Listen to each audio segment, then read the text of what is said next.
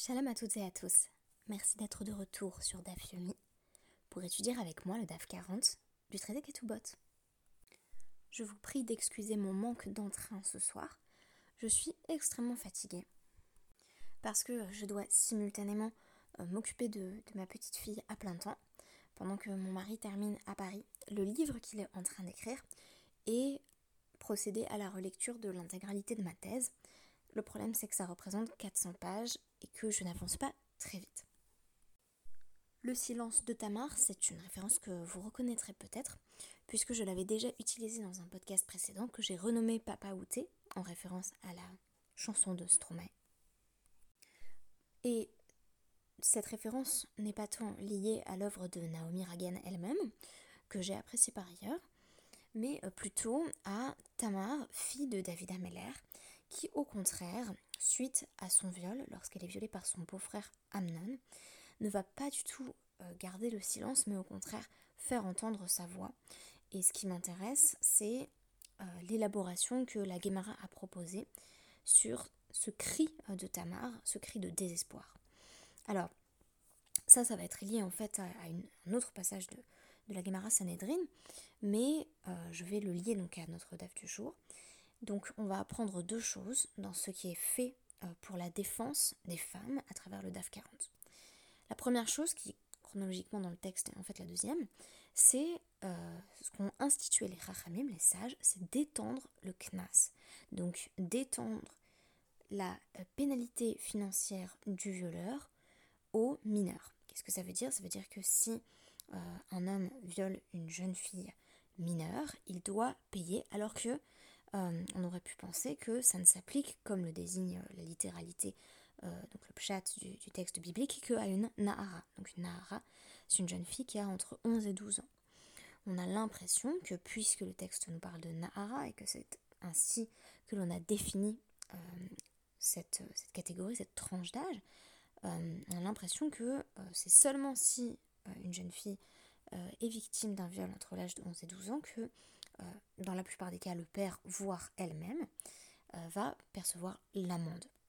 Euh, et la deuxième mesure, c'est celle d'imposer une somme identique, quelle que soit la femme agressée, et c'est là que je parlerai de Tamar, c'est-à-dire qu'on fixe une sorte de somme planchée qui est élevée, et à mon avis dissuasive, pour, pour pénaliser le, le, violeur. Donc, étendre le CNAS aux mineurs. Je vais vous lire une Mishnah et vous allez constater très vite qu'il arrive que la Mishnah n'est pas le dernier mot. Euh, ce serait une approche vraiment simpliste que d'affirmer que euh, la Mishnah, parce qu'elle a été retenue dans cette anthologie euh, d'enseignement tanaïtique, représente d'emblée la conclusion à. Ici, ce qu'on va avoir, c'est une Mishnah qui est au nom de Rabbi Meir. Et d'emblée, la Gemara va nous dire attention, la halakha n'est pas comme Rabbi Meir, mais plutôt comme Rachamim, donc les, les sages, qui ont institué, eux, un knas pour, euh, donc une amende pour une euh, jeune fille mineure. Donc, que nous dit la Mishnah? Euh.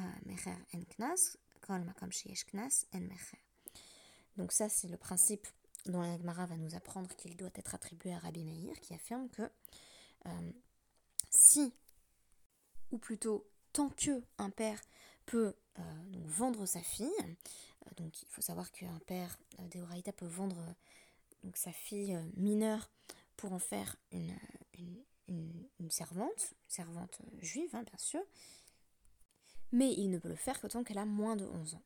Donc tant qu'il peut la vendre, il n'y a pas d'amende, donc il n'y a pas d'amende pour une jeune fille mineure en gros. Et à l'inverse, à partir du moment où le père perçoit l'amende, il n'a plus la possibilité de la vendre, elle est donc dans cette étape intermédiaire de Nahara, où elle n'est plus Etana, c'est plus une petite fille, elle n'est pas encore Bogueret, c'est pas encore une, jeune femme. Donc, euh, le père n'a pas euh, tout pouvoir sur sa fille, comme le montre le fait qu'il ne peut pas la vendre en tant que servante s'il manque de moyens. Mais il perçoit euh, tout de même, sauf cas particulier, par exemple si elle a déjà été fiancée puis divorcée, auquel cas elle est autonome, dans la plupart des cas, il va percevoir l'amende parce qu'elle est toujours sous sa responsabilité. Et donc, ce qui m'intéresse là-dessus, c'est que la Gemara, la va préciser Amar Rav Amar Rav, donc a dit au nom de Rav, Zodivrin Rabbi Meir. Cela ne sont que les propos de Rabbi Meir al Omrim, mais les sages disent yesh knas bimkom mecher. Il y a en fait une amende pour les toutes jeunes filles, donc les, filles âgées de moins de 11 ans, qui peuvent effectivement être vendues par leur père. Donc il faut savoir que c'était lié la plupart du temps à des circonstances économiques qui plaçaient le père dans l'incapacité de subvenir aux besoins de ses filles. Ainsi, les Rachamim vont établir que euh, une petite fille, entre l'âge de 3 ans et un jour, et euh, en réalité euh, l'âge adulte qui est fixé donc à, 12 ans et quelques, il y a bien criminalisation en réalité du viol des petites filles ou des jeunes filles. Donc, j'ai l'impression que l'une des manières de lire Rabbi Meir, ce serait que de toute façon, il y a pas véritablement ou très rarement de risque de viol pour une toute jeune fille euh, de moins de 11 ans. Et Rachamim se situerait plutôt dans une réalité pratique où euh, malheureusement ce genre de tragédie arrive et donc euh, il y a effectivement des viols sur mineurs et donc ça doit être lourdement pénalisé. Alors lourdement pénalisé et ça va être interprété par les sages, ils vont prendre donc le passage de, la Torah qui mentionne la Nahara et dire bah c'est pas une Nahara au sens strict, c'est-à-dire une jeune fille qui a entre 11 et 12 ans, parce qu'il manque un He. Euh, il manque la lettre He. Et donc, ça peut désigner Afiluktana euh, Bamashma. On peut comprendre aussi qu'il s'agit d'une petite fille, euh, parce que euh, ce He viendrait nous apprendre qu'on a affaire spécifiquement à une fille entre 11 et 12 ans, et celui-ci étant absent, les sages se permettent de l'interpréter de manière plus large. Alors, Qu'est-ce qui va également servir de mesure nettement dissuasive, qui va dans le sens d'une criminalisation de tous les viols C'est le fait que euh, toutes les femmes sont présentées comme étant égales euh, face à un viol. Alors, donc, euh, notre, notre va préciser que, donc ça c'est la Mishnah en fait pour être plus précise, un violeur doit payer donc à la fois Knas, Bochette et Pagam, donc, littéralement, il doit payer l'amende, il doit payer la honte et euh, il doit payer euh, la dégradation. Alors, a priori, on est sûr que le CNAS, c'est une somme euh, qui ne change pas selon le statut social. Qu'est-ce que c'est Bochette pour le coup? Effectivement, c'est les filles, Hamevayesh Veha Mitbayesh. Ça dépend de qui a été humilié et de qui a humilié. Donc là, peut-être une notion de, statut social qui rentrerait en jeu, et Pagam, euh, Roinota, Keilo, Hi, Shifra, Anim Kiret Bashuk. Euh, on considère donc euh, combien vaut une servante au marché selon qu'elle soit vierge ou non, et l'Agmara va nous expliquer que c'est notamment lié au fait que certains donc, propriétaires d'esclaves allaient acheter une servante pour faire office de femme à leur esclave et euh, ils allaient euh, payer plus cher pour une femme qui euh, n'avait jamais connu d'homme, parce que la, virginité était, était, valorisée à l'époque. Et donc s'il avait un, esclave qui lui était précieux et qui voulait lui faire très plaisir, il allait acheter une chifra voilà, qui coûtait assez cher parce que elle était encore vierge. Donc ça ce sont donc des sommes variables, mais Knas nous dit la Mishnah, Shavé Becholadam, donc c'est fixe pour tout le monde parce que c'est déjà établi euh, tel quel dans la Torah. Donc c'est une somme qui ne va pas dépendre ni du marché euh, des esclaves, ni de le, euh, du statut social de la personne. Donc la question posée par l'Agmara, c'est est-ce que quand on nous dit qu'il faut payer 50 c'est là, ce qui est déjà donc affirmé dans la Torah, est-ce qu'on dit que c'est la somme de Knas? Est-ce que c'est l'amende? Et après, il faut encore ajouter la somme variable, euh, donc de Bochette et Pagam. Ou est-ce que c'est 50 euh, pour l'ensemble? Donc, euh, Nicole Millet, est-ce que pour tout ça, il y a la somme de 50 alors, ce qui est intéressant, c'est que Rabbi Zeiraï, il va présenter une, objection à l'idée qu'il il faudrait payer 50 de toute façon euh, quel que soit le cas.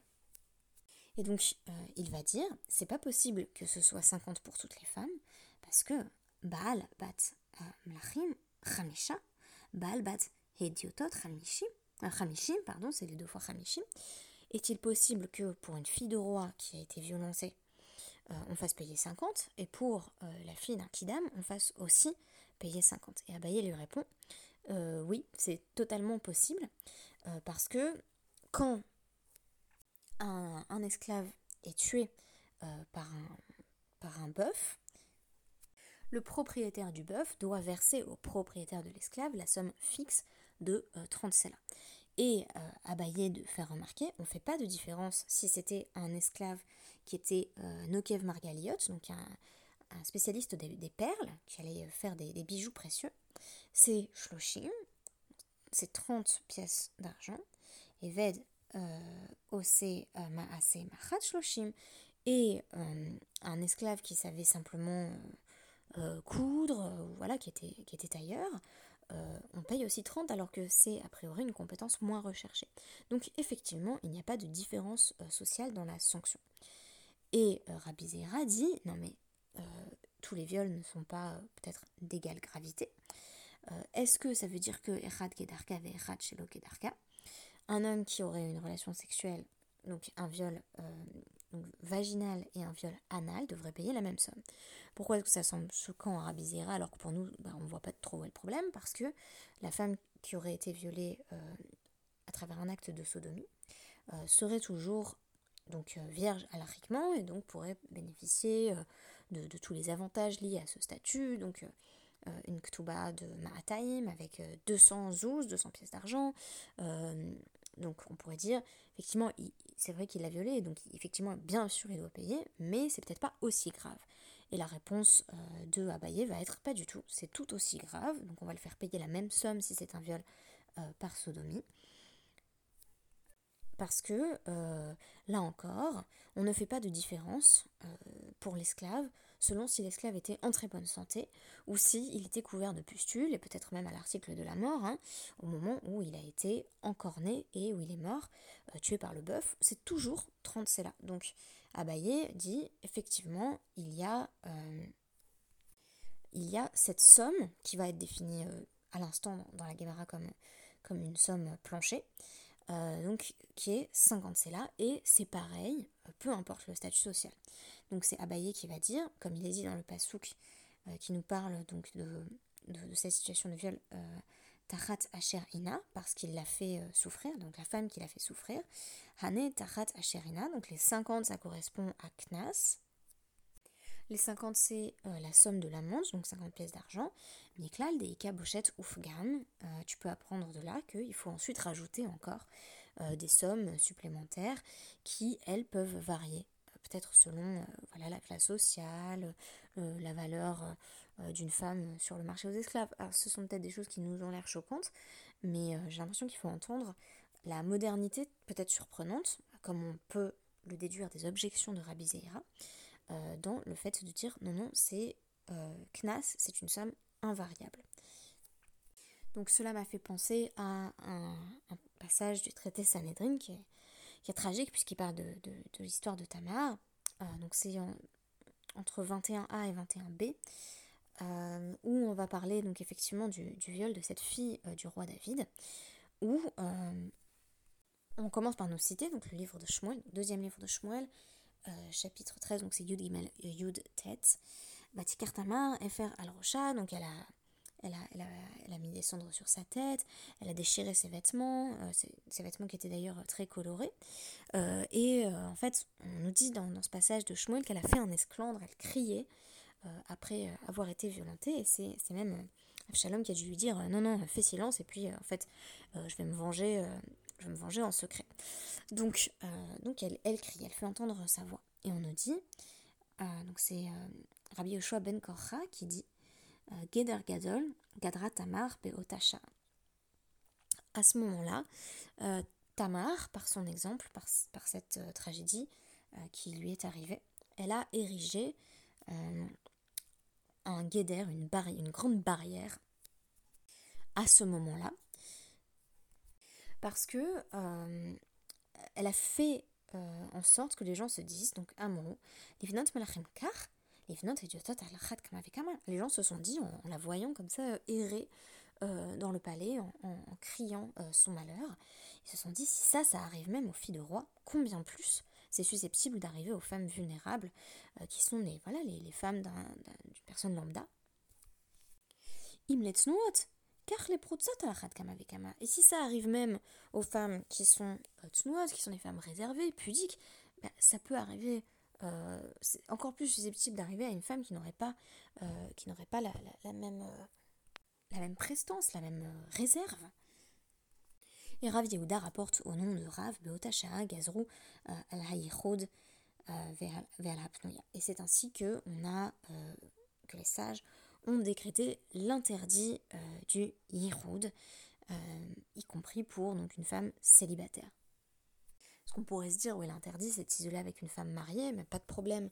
Euh, donc, Yihoud, c'est effectivement le fait de, s'isoler avec une personne du, sexe opposé avec qui il est interdit d'avoir des relations sexuelles, ce qui représente à peu près tout le monde, euh, sauf sa femme, son mari. Et là, on nous dit, effectivement, ça s'applique aussi à, euh, à, une femme qui était célibataire comme Tamar. Ce qui m'a plu dans ce passage, même si ce n'est pas exactement le terme approprié, c'est le fait que Tamar montre euh, que être violenté, être victime de viol, ça peut arriver à absolument tout le monde.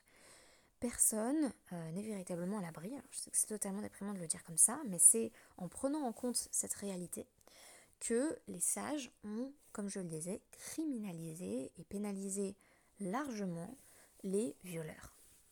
C'est aussi en se basant sur le, constat euh, que que le viol est, tristement commun, qu'on a fixé une somme planchée qui est tout de même élevée, donc de, 50 pièces d'argent, qui correspond au CNAS. Et le CNAS, contrairement aux objections de Rabbi Zera, effectivement, ne change pas, euh, peu importe que l'on soit euh, fille de mendiant ou fille de roi. Merci beaucoup et à demain.